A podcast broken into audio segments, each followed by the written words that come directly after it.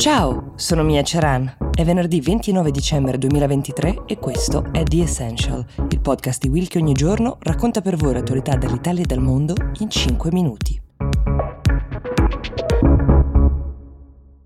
Se per caso in questi giorni vi capitasse di andare all'IKEA e scoprire che il pezzo che cercate non è disponibile sugli scaffali e non si sa bene quando tornerà, oppure di fare la spesa banalmente, non trovare quel prodotto che tanto amate perché è esaurito e anche qui non c'è certezza di quando verrà rifornito, potrebbero centrare i ribelli Houthi, quel gruppo armato yemenita finanziato dall'Iran che da diverse settimane sta rendendo impossibile il commercio nel Mar Rosso. Gli Houthi lo fanno per danneggiare Israele, per sostenere la causa palestinese, anzi per sostenere Hamas. Sostanzialmente attaccano come faceva facevano un tempo i pirati, però ora usano ovviamente missili navali, molte delle navi cargo che passano dal Mar Rosso in quel corridoio preziosissimo che di fatto unisce Europa e Asia e dove arrivano anche tutte le imbarcazioni che passano dal canale di Suez. L'ultimo attacco risale a martedì scorso, è stato fatto ai danni di una nave della MSC, è stata appunto colpita da un missile navale, attacco rivendicato immediatamente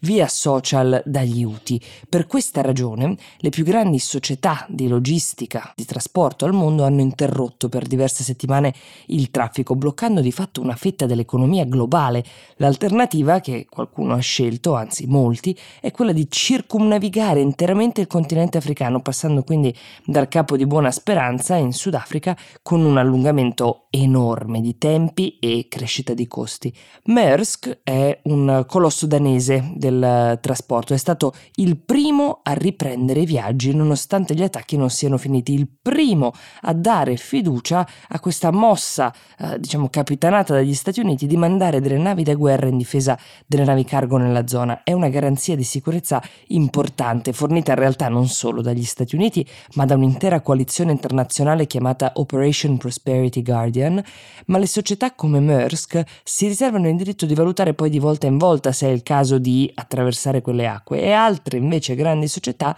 si rifiutano proprio di farlo. E come vi dicevo in apertura tutto quello che è fermo su quei container o che impiega 5 volte tanto per arrivare cominceremo a vederlo mancare negli scaffali dei nostri supermercati e nei grandi magazzini dove compriamo. Il vero danno non è come potete immaginare il disagio al consumatore finale, ma il danno all'economia di aziende e di paesi interi, ovviamente non paragonabile a quello che stanno uh, patendo le persone che vivono sulla propria pelle in questo momento le conseguenze della guerra, ma è importante conoscere queste conseguenze perché possono muovere anche i destini di un conflitto e poche cose stimolano il dialogo e la diplomazia come i danni all'economia. E parlando di conseguenze globali del conflitto in Palestina, tra i leader che fanno più fatica in questo momento uh, c'è sicuramente Joe Biden, sempre più in difficoltà nel giustificare il suo rapporto con Israele di fronte al crescere del numero della conta delle vittime. È il suo momento più delicato perché, come sapete, nel 2024 negli Stati Uniti ci saranno le elezioni a novembre. Biden nelle scorse settimane già aveva chiesto a Netanyahu di far partire una cosiddetta fase 2 della guerra, cioè di smetterla con i bombardamenti indiscriminati, queste parole le ha scelte Biden stesso e di iniziare a negoziare con Hamas sulla base dei cosiddetti high value individuals, cioè i prigionieri uh, di Hamas che sono ancora nelle mani di Israele, di usare loro per negoziare il rilascio di quei 100 ostaggi israeliani che invece sono ancora nelle mani di Hamas. In parte la tregua di sette giorni che c'è stata, di cui vi abbiamo parlato, è il risultato anche di questa spinta che è arrivata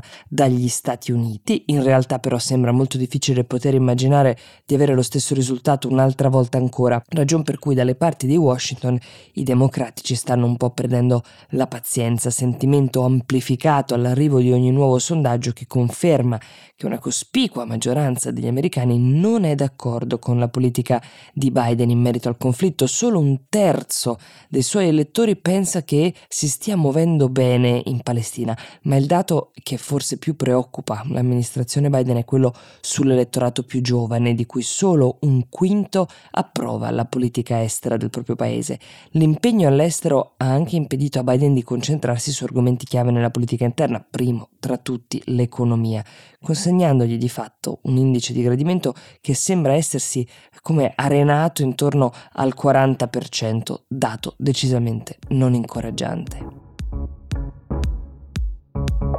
The Essential per oggi si ferma qui, io vi do appuntamento al 2 di gennaio per la prima puntata del 2024.